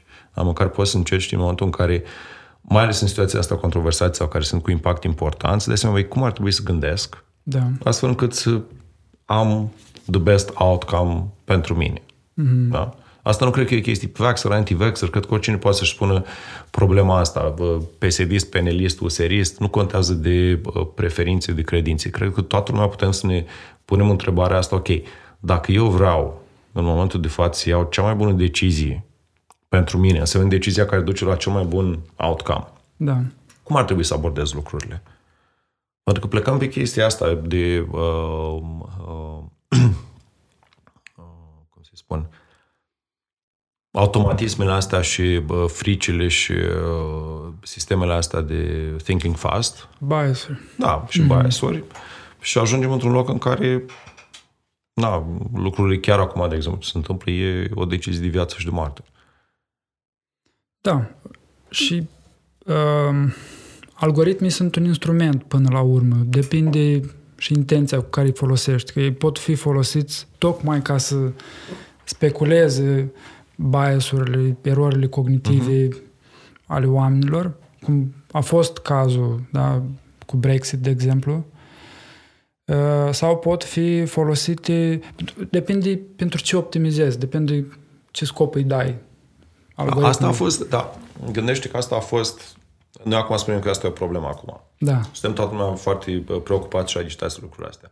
Nu sunt niște lucruri noi. Da. Cărțile, au fost scris și cărți foarte faine și Mein Kampf al lui Hitler și multe alte cărți aiurea. Radio la fel. Televiziunea aceeași poveste. Când mm-hmm. a apărut internetul, aceeași poveste. Mm-hmm. Acum partea cu, uh, cum spun, social media, fix aceeași poveste. Crypto, same thing. Spălare de bani și niște tranzacții astea internaționale murdare și finanțare terorism prin cripto mm-hmm. untraceable. Pe de altă parte, o chestie care pune în pericol și poate, care poate pune în pericol și distruge infrastructura monetară internațională. Da. Distruge poate să înseamnă, să înseamnă și să ducă în jos complet, să provoace haos economic și din potrivă să duc la prosperitate economică. Distrugere creativă. Mm-hmm. Da, exact. Uh, Web uh, 3.0, ce se întâmplă pe partea asta, unde lucrurile vor fi distribuite. Da? Și nu vom avea chestia asta în care un uh, furnizor, o companie poate să restrângă accesul la informații sau la alte lucruri. Mm-hmm. Sunt foarte multe chestii. Dar tot timpul a fost pattern-ul ăsta. Da? Fiecare lucru care se întâmplă are un uh, impact și un revers. Da. N-ai cum, n-ai cum să ai ceva care face doar bine.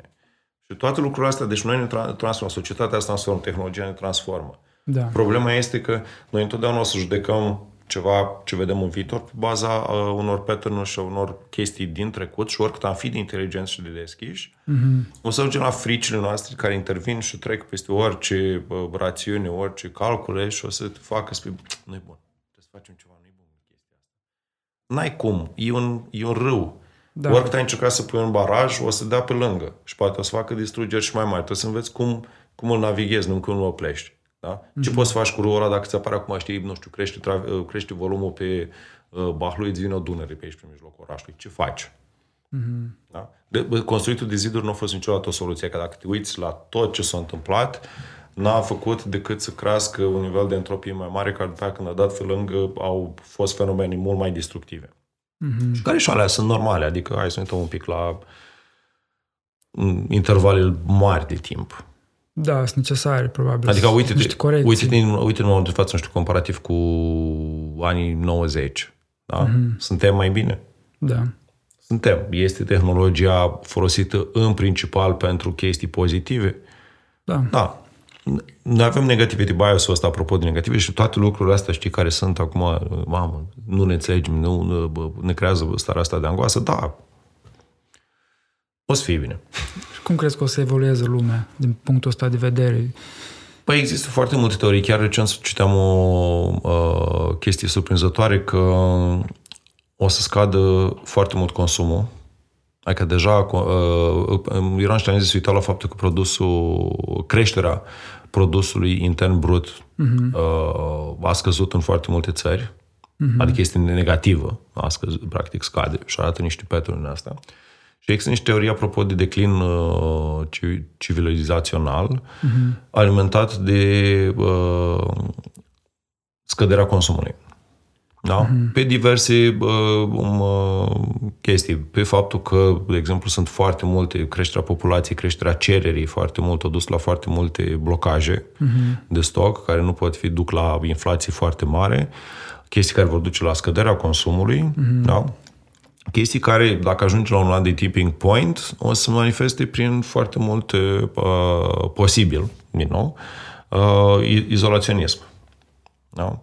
Adică să ai foarte multe societăți care de, de, decid că vor să vină self-sufficient, să promovează, știi, sau să impună restricții legate, cum era pe vremea comunismului la noi, cu consumul mm-hmm. de aia, de aia, de aia, sau pur și simplu o faci prin uh, scumpirea exagerată a produselor sau prin niște taxe da. enorm de mari, ca să poți să balancezi chestia asta.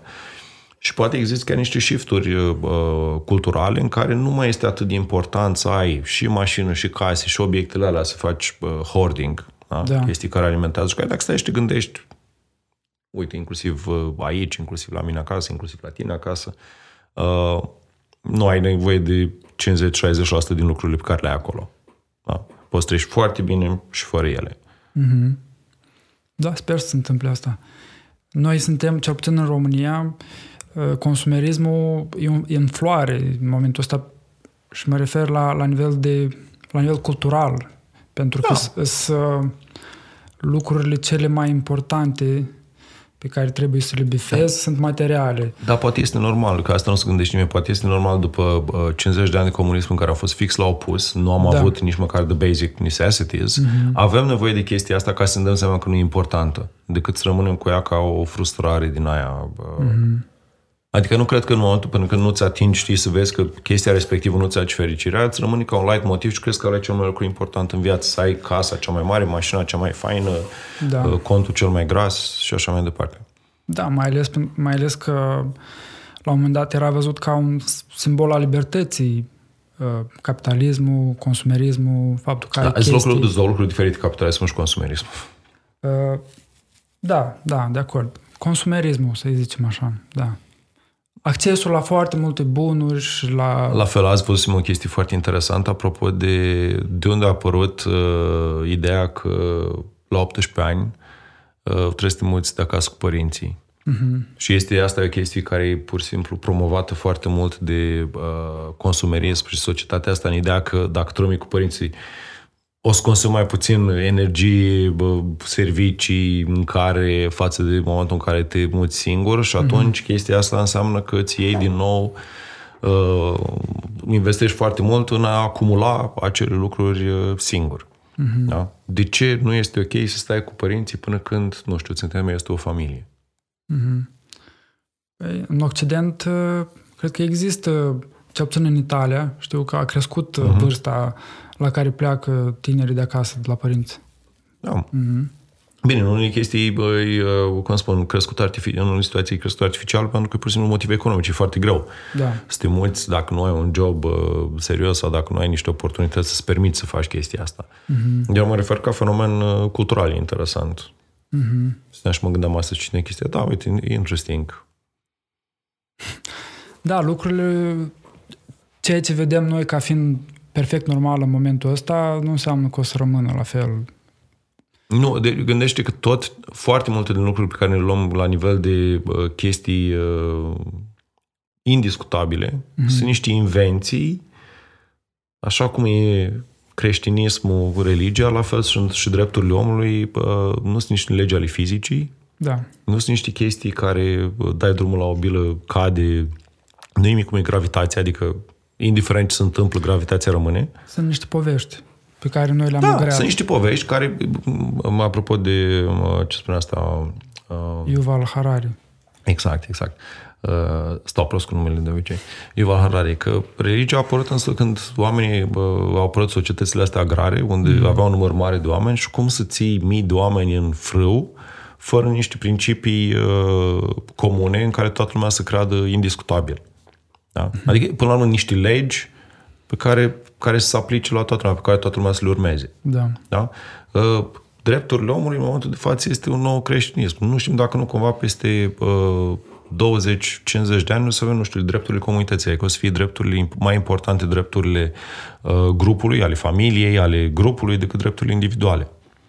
Mm-hmm. E scary dacă te gândești la anumite lucruri, știi, vai, cum, mai ales într-o societate extrem de individualistă, cum suntem în ziua de astăzi, mm-hmm. Ce ar însemna chestia asta? E ca totul mai de libertatea personală să primeze uh, binele grupului, față de, dar s-ar putea pe de altă parte, oricât de scary ar fi pentru noi acum, da. la momentul respectiv să ne dăm seama că asta e singura soluție ca uh, civilizația să continue să evolueze. Da, mm-hmm. un exemplu. Mm-hmm. Nu știm. Mm-hmm. Da. E o discuție complexă. uh,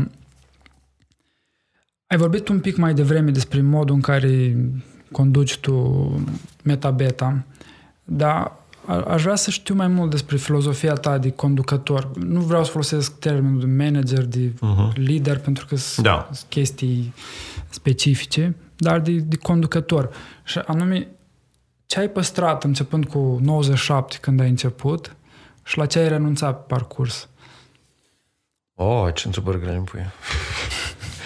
uh, nu știu, cred că um, ce m-a rămas e și chiar mai bine acum e uh, pasiunea și energia pentru ceea ce fac. Mm-hmm. Adică chiar asta mă ține și uh, probabil e, sunt super recunoscător tatălui meu și mamei. Mm-hmm. Pentru că de la ei am uh, învățat să-mi placă ceea ce îmi fac. Tatăl meu până în ultima săptămână uh, din viață, la 78 de ani, a fost medic veterinar, s-a dus în fiecare zi la serviciu și nici n-am vrut să gândească să renunțe la asta, pentru că asta l-a definit pe el, asta i-a plăcut foarte mult să facă. Mm-hmm.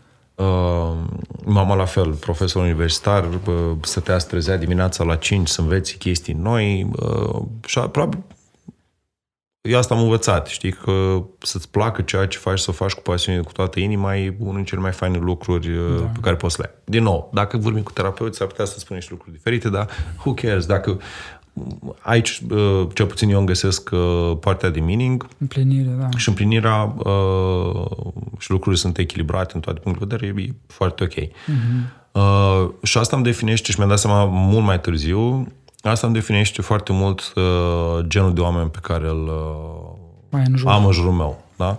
Nu pot să lucrez, nu pot să fiu în relații fără personale cu oameni care nu sunt pasionați. E ca toate relațiile mele sunt cu oameni care simt că vibrează când fac ceva. Nu trebuie să fie același lucru care îmi place mie, dar să simt că au bă, vibrația mm-hmm. E o mhm, chestie, mm-hmm. nu mhm. știu, mi se pare fascinantă energia pe care o degajă un om în momentul în care știi că vezi că îi strălucesc cu ochii numai când se gândești la un anumit uh, lucru care îi place lui, nu știu, să facă muzică, să lucreze pe calculator, modul în care se povestește despre chestiile astea. Și uh, deși cumva dau din casă, inclusiv la interviuri, uh, asta e o parte critică în decizie și de obicei e o întrebare foarte simplă. Cum înveți lucruri noi? Care poate fi discuții de 30 secunde sau poate fi discuții de două ore sau chiar mai mult. Da. Okay. Și mi-am dat seama că fix asta uh, e unul din lucrurile care contează foarte, foarte mult pentru mine. Mm-hmm. Să lucrez cu oameni pasionați. Asta este, deci dacă oamenii sunt pasionați, pentru că asta, e, asta rezolvă principala chestie care e într-o echipă, motivația. Da? Dacă nu au motivația asta intrinsecă, mai ales într-un startup în care lucrurile nu sunt deloc ușoare, la un dat o să uh, clacheze. Sau da? să clacheze, da. da. Nu ai suficient instrumente da, pentru... Da, da, da. Ai... da. Și atunci, na, asta mi se pare foarte, foarte mărdan. Și chiar dacă am avut oameni care au plecat, chiar am avut recent un, uh, uh ieri un coleg care a plecat după 2 ani de zile, n-am cum să repușesc. Deci toate lucrurile fix, n-am cum să repușesc pentru că până în ultima zi a fost super și va fi în continuare super pasionat mm-hmm. și un foarte fain și a fost, cum spun, o plăcere să lucrez cu el și în continuare cu oamenii care am acum și oamenii care îi angajez, uh, fix ăsta este lucru pe care mi-l doresc. Și la un dat chiar mă gândeam că, uh, ok, aș pleca cu persoana asta, nu știu, o săptămână, două săptămâni, numai noi de undeva într-o călătorie. Mm-hmm.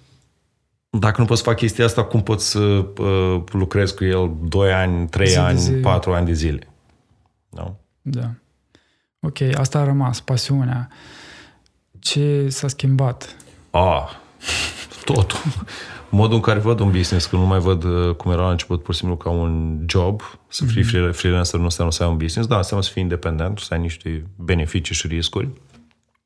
poți să ai o companie și să crezi că ai un business, dar de fapt să fii un freelancer cu niște asistenți sau un grup de freelanceri, cum a fost noi în primul an din uh, mm-hmm. Grapefruit. Sau poți, efectiv, știi, să înțelegi un business ca o chestie care trebuie să creeze valoare și care trebuie să funcționeze un organism uh, separat, mm-hmm. da? care are oameni, procese, cultură, toate chestiile astea.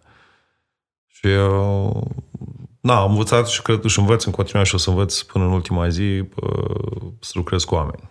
Mm-hmm. Care e relația ta acum cu oamenii din echipă? E foarte fain. Am cea mai faină echipă pe care am avut-o vreodată uh-huh. și cred că inclusiv faptul că majoritatea sunt de ani de zile de la început și nu cred că se gândesc să plece. Uh, e un lucru fascinant. Adică în fiecare zi când mă duc e super fain. Da, probleme, bug de software, chestii care nu s-au făcut la timp, toate lucrurile alea. Nu contează. Tocmai faptul că știu că sunt niște oameni de calitate și care tot timpul dau their best, uh-huh. asta e o chestie foarte importantă. Fine. Dacă n-aș face, n-aș face, dacă n-aș face chestia asta în momentul de față, dacă n-aș avea oamenii pe care i-am în, în jurul meu acum, ar fi extrem de greu. Și uite, asta a fost una din chestiile la Eternimi. Fiind singur, ca fondator, e crunt. Am trecut pentru o experiență similară. Foarte greu. Trebuie să faci singur față la toate roller coaster emoțional, adică la un dat îți dai seama, stai și te întrebi dacă mai ai legătură cu realitatea sau ești complet delusional. Mm-hmm. Um, ai menționat multe lucruri, dar îți mai pun o întrebare uh, în care te invit să-i sintetizezi cumva. Pentru că ai avut și skin in the game în mai multe proiecte. Ai fost uh, advisor, mentor pentru foarte multe sta- startup-uri. Uh, acum la Meta Beta analizez foarte mult startup-uri. Um, care sunt cele mai importante principii fundamentale pentru cineva care vrea să, să înceapă un startup, pe care să le, să le știi și să le internalizeze, că nu doar să le știi, că de știut mult să le știm. Dar... Da. Asta că failure înseamnă în momentul în care renunți. Ok. Unul la mână. Doi, lucrează cu oameni cei mai buni oameni pe care poți să găsești, care mm-hmm. ți permiți. Trei, în general, durează cam șapte ani pentru un proiect ca să ajungă să aibă succes și asta nu zic doar eu, asta e cum ai uh, uh, văzut într-un film al uh, tipului care a făcut uh, trupatul. Mm-hmm. Și după aia uh, Perfect Circle și după care și-a făcut o uh, cramă de vinuri, mm-hmm. o, vie, o firmă de uh, vin toate i-au luat cam șapte ani să le pună pe picioare ca să ajungă la nivelul ăla maxim. Cine crede că lucrurile astea, știi, se întâmplă ca pe TechCrunch, că mamă, aia care s-au întâlnit ieri, uh, azi au pus un, au făcut un PowerPoint sau un prototip și mâine au luat finanțare, sunt niște povești. Mm-hmm. Adică sunt, nu zic că nu se întâmplă și chestii genul ăsta, dar dacă tu uiți statistic, la marea majoritate e foarte multă muncă. Da. Și e un journey foarte singuratic de multe ori, chiar dacă ai parteneri. Pentru că la nivel emoțional trebuie să fii foarte strong, în primul rând, pe partea, partea asta de uncertainty.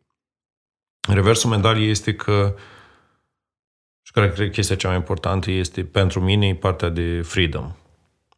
Am libertatea să fiu cât de prost vreau eu. Mm-hmm. da? Adică nu trebuie să-mi spun la cineva cât de prost trebuie să fiu. Și am libertatea să fac, nu știu, să folosesc timpul meu nu știu, cum cred eu că trebuie. Dacă îl folosesc prost, asta este responsabilitatea mea. Dacă îl folosesc bine, din nou e meritul meu. Uh, da, nu știu, pentru mine chestia asta de libertate de a decide ce faci cu viața ta, mm-hmm. chiar dacă nu sunt multimilionar sau miliardar sau lucruri genul ăsta, este priceless. Mm-hmm. Și de multe ori nu zic, sunt oameni care au un job foarte fain și care lucrează în niște companii foarte faine și care nu ar fi făcuți pentru chestia asta. Dar sunt foarte mulți oameni care sunt nefericiți și pentru că singurul motiv este că nu au curaj să facă un pas. Da. Ce se poate întâmpla cel mai rău, da? Mm-hmm. Eu m-am mutat cu părinții. Cred că au și un prieten care nu o să-i lase să moare de foame, nu știu, câteva luni, jumătate de ani, mm-hmm. da? Pot să facă curat babysitting sau lucruri genul ăsta, dacă cumva dau greș. Dar în cel mai multe cazuri nu e vorba despre asta. Da. E vorba pur și simplu despre fake Da, și mai ales uh, în rândul oamenilor care deja au un job nu a tinerilor. Când ești tânăr, când ai 20 de ani, atunci lucrurile sunt mai simple. Nu sunt și nu sunt, că la 20 de ani crezi că tot ce zboare să mănâncă și nu înțelegi da, foarte multe da, lucruri. da. Dar, din nou, curajul de a face atunci, da, atunci ai poate mai puțin de pierdut. Da. Nici mai târziu n-ai mai mult de pierdut. Dacă n-ai copii între, între tineri, toate astea, râdeam că mi-am adus aminte de la primul curs pe care l-am făcut la MIT, cum profesor de la MIT pe antreprenoriat. Deci două chestii. Unul s-a uitat prin sală, eram vreo 50 de oameni și ăla, hai să alegem pe cineva. Uite, tu, ia povestește despre ideea ta. Bun, povestește el despre idealul lui de business, pe care spune, bun, cine l-ar scoate pe băiatul ăsta la un lunch și iar l-aș l-a invitat la un lunch ca să afli mai multe despre ideea lui. Toată lumea a ridicat mâna și a zis, bun, fii atent. Dacă dai greș, ai aproape două luni în care ai ce mânca. da? Doi, mai era o chestie foarte funny care mi s-a dat, că uh, every entrepreneur needs a spouse with a stable income. Fiecare antreprenor are nevoie de o soț-soție cu un uh, venit stabil. Din nou, ai nevoie la un moment dat să știi că dacă cumva se întâmplă ceva, nu o să mori de foame și nu o să stai pe stradă. Cred, că, deci, cred că dacă întrebi lucrul ăsta pe majoritatea oamenilor, o să conștientizeze că da, măi, dacă se întâmplă, dacă în momentul meu față fără job, dacă sunt dat afară și nu reușesc să mă uh, pun pe picioare, mm-hmm. să-mi găsesc alt job șase luni de zile, o să mor? Nu cred. Da. Da? Ok. De ce să nu încep să faci un business, o chestie pe cont propriu? Bun. Comoditate, lene, lipsă de chef, asta este. Dar și asta înțeleg. Dar să nu o faci pentru că ți-e frică, deși îți dorești, asta mi se pare prostie. Da. Chiar duminică seara am avut uh, o discuție cu un prieten. Are succes într-o corporație în care este el șapte ani, lucrează deja, a ajuns uh, în top management, în board și are o idee foarte faină de afacere, vrea să, să iasă, dar oricum este și zona asta de confort, câștigă bine, are o, un, anumit, un anumit statut. Um, și mi-am dat seama mi-am dat seama că uh, important pentru mine să-l susțin, știi? Că sfaturi ai la tot, tot pasul. Uh-huh. E foarte multă lume care dă sfaturi. Dar susținerea asta, propriu zis, să fii alături de un om, să-l asculți și să-i spui, băi, dar ce ai de pierdut? Sau cum spui tu, uh, la fel cum ai, ai dat și tu întrebarea asta, e o resursă limitată. Nu, lumea nu prea înțelege cât e de importantă chestia asta. Cel mai bun lucru pe care poți să-l faci, mai ales dacă e la început, să fii atent. Dacă acum să ceva, măcar unul, două, stai la mine, găsim da. o stătea un pat pliabil, ai mai am o cameră acolo, canapeaua, poți stai la mine, ai ce mânca, don't worry. Da? Da. Măcar, nu știu, cât te lasi inima pe tine, o lună, două. da? Da. Da, da, da. Foarte important, curajul. A, asta este... Și mai este o chestie. Toată lumea care pleacă la uh, drum cu o afacere, sau foarte multă lume, nu toată lumea, am o idee. Nu asta contează. Ideile sunt peste tot. Și dacă mai ales oamenii care mă, nu, nu-mi spun ideea că e așa. Dacă ar fi, uh, cum spun, atât de valoroasă ideea ta, cum spun, oricum în momentul în care o afli pe cineva piață, ți ia competiția și mm. te distruge. Da. da. Nu, de cel mai multe ori ideea ta este atât de greu să o bagi și să o dai altora, nu știu, să faci un potențial angajat să alături sau să găsești un client, încât uh, noi, toate chestiile astea le-am văzut de mult prea multe ori. Da, da, da. Dacă ideile ar avea o valoare, exista un site pe care să cumperi idei. Nu? Mm-hmm. Nu există. Uh, nu, cel mai important lucru este să ai clienți. Mm-hmm. Adică la toate business-urile pe care le-am început, și Grapefruit, bine, la Eternity mi-a fost altă poveste, că acolo n-am făcut niciodată niciun uh, revenue, uh, dar acolo am avut 40.000 de oameni care s-au abonat la beta și care, mii de oameni care îmi scriau bă, mm-hmm. zilnic ce pot să fac, cum să scriu, cum să așa, cum să ajut. Iar la uh, MetaBeta la fel, am, înainte să scriu prima linie de cod, aveam trei contracte semnate. Mm-hmm. Da. Asta e cel mai important lucru. Da.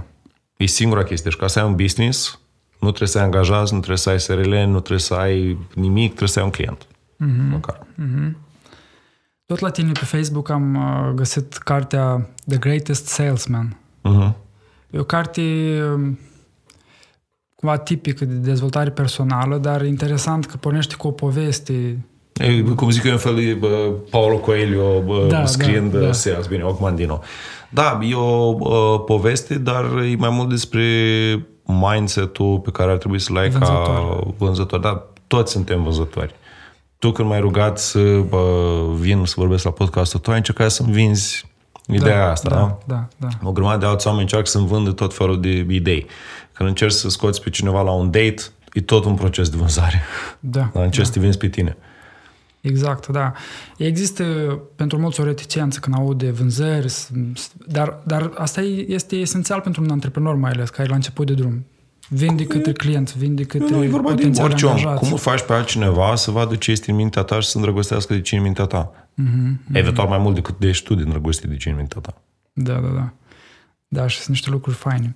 Și a- apropo de ideea asta de a susține, acolo am citit uh, am citit, am citit o, o, despre o idee.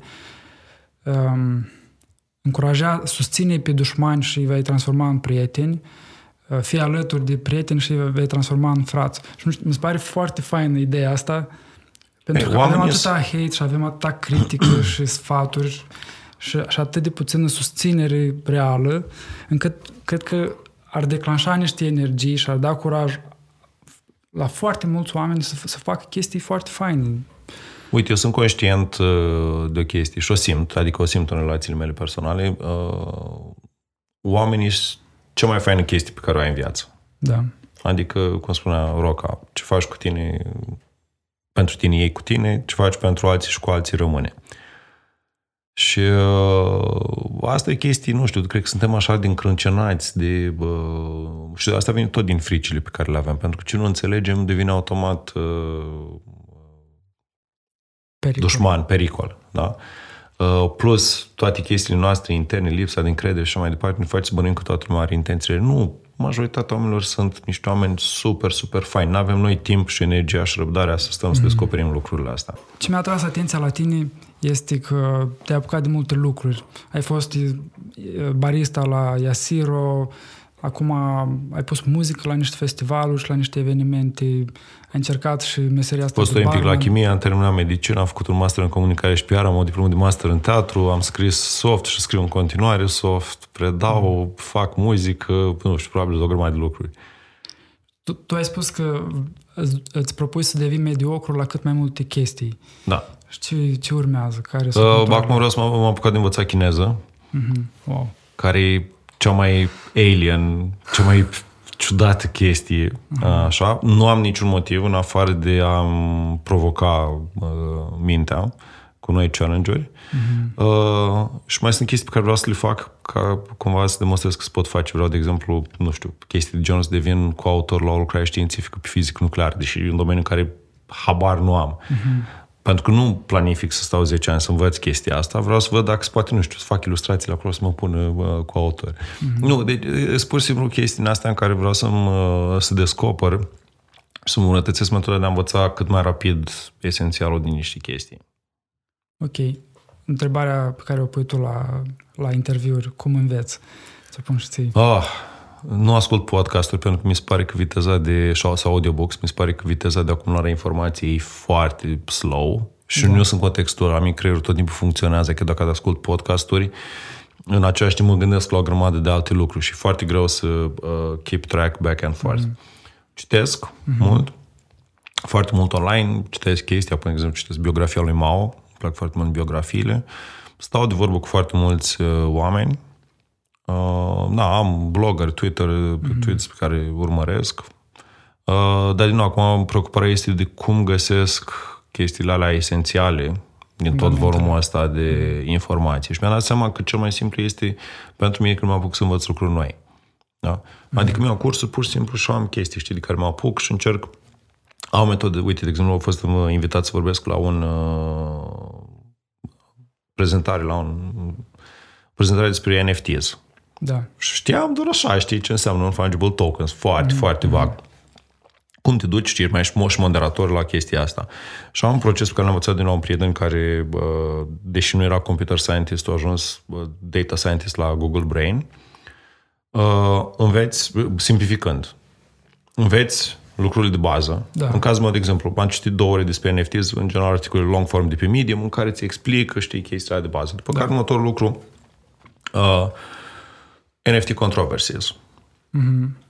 Dai pe Google și începi să vezi, băi, care sunt cele mai mari controversii pe chestia Te poți conecta cu oamenii respectivi mm-hmm. și în momentul ăla discuțiile se duc la un nivel de, în care te forțează să înțelegi niște concepte foarte avansate și de ce, adică toată logica e de ce chestiile alea sunt uh, controversate, care sunt mecanismele. Mm-hmm. Și chiar dacă ai mijlocul ăla pe care nu îl înțelegi, ai capacitatea să, având fundația aia, să înțelegi niște concepte high level da. și, și înveți mult mai rapid într-o zonă în care discuția este mult mai agitată, mult mai... Uh... Există provocări. Mm-hmm. Exact, există provocările astea, decât într-o zonă în care lucrurile, da, hai să mai acumulăm informații, să acumulăm informații își motivația mult mai uh, bună. Și poți discuta cu un om la nivel basic, să-i explici conceptele, mm-hmm. poți avea discuții cu niște oameni care sunt super rămasați, care își dau seama că nu ești la nivelul ăla, mm-hmm. uh, respectă și intră în discuții cu tine pentru că discuți despre un topic care este acum super hot și super uh, debated. Și da. pentru ei ideea este nu cât știi tu, ci dacă ești aliat sau uh, uh dușman. Mm-hmm. Dar contezi da. în momentul respectiv. Mm-hmm. Și ai acces la, după aia, la genul ăsta de oameni mult mai ușor pe topicuri din astea controversate decât să te apuci să te duci pe, să te întrebi cineva și să mm-hmm. întrebi niște banalități, niște lucruri uh, de bază. Fain.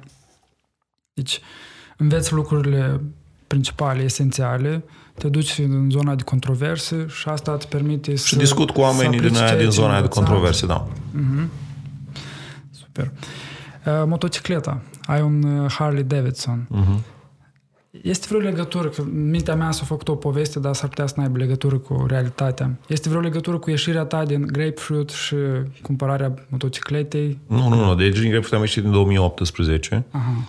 Uh, adică mi-am vândut de tot acțiunile. nu, asta a fost pur și simplu, eu am avut motocicletă un Suzuki, când mm-hmm. am stat în, și am locuit în Australia, Uh, am avut o motocicletă, un Harley Davidson acolo, pe care l-am cumpărat și pe aia când am plecat, la, l-am vândut. Mi s-a mhm. părut mm-hmm. mai rentabil decât să dau bani pe mașină da. sau pe Uber. Uh, și a fost și more fun. Și cum a fost visul meu de mic să am un Harley mm-hmm. Davidson. Mm-hmm. Și mhm. acum, vara, mă, când a venit primăvara, a fost o chestie din asta, discutam cu un prieten de meu care e mecanic de motociclete și am băi, uite, cam cât mai acum știi că e un Harley Davidson foarte fain, negru, un uh, Night Rod. Uh, uit cât mai așa, băi, uite așa, așa, a, prea mulți bani. Care, băi, da, a fost chestia, băi, dar stai o secundă. Why not? Mm-hmm. Dacă o să-mi pare rău, cel mai simplu lucru este să o vând după două săptămâni, două luni, un an. Da? Eu am permis motor din 2005, dar n-am mai condus foarte mult în ultimul timp fiind plecat. Și la fel, în primăvară am început să merg din nou cu motocicleta, un mijloc de transport mult mai uh, rezonabil, cel puțin urban. Mm-hmm și nu. Ce semnifică motocicleta pentru tine?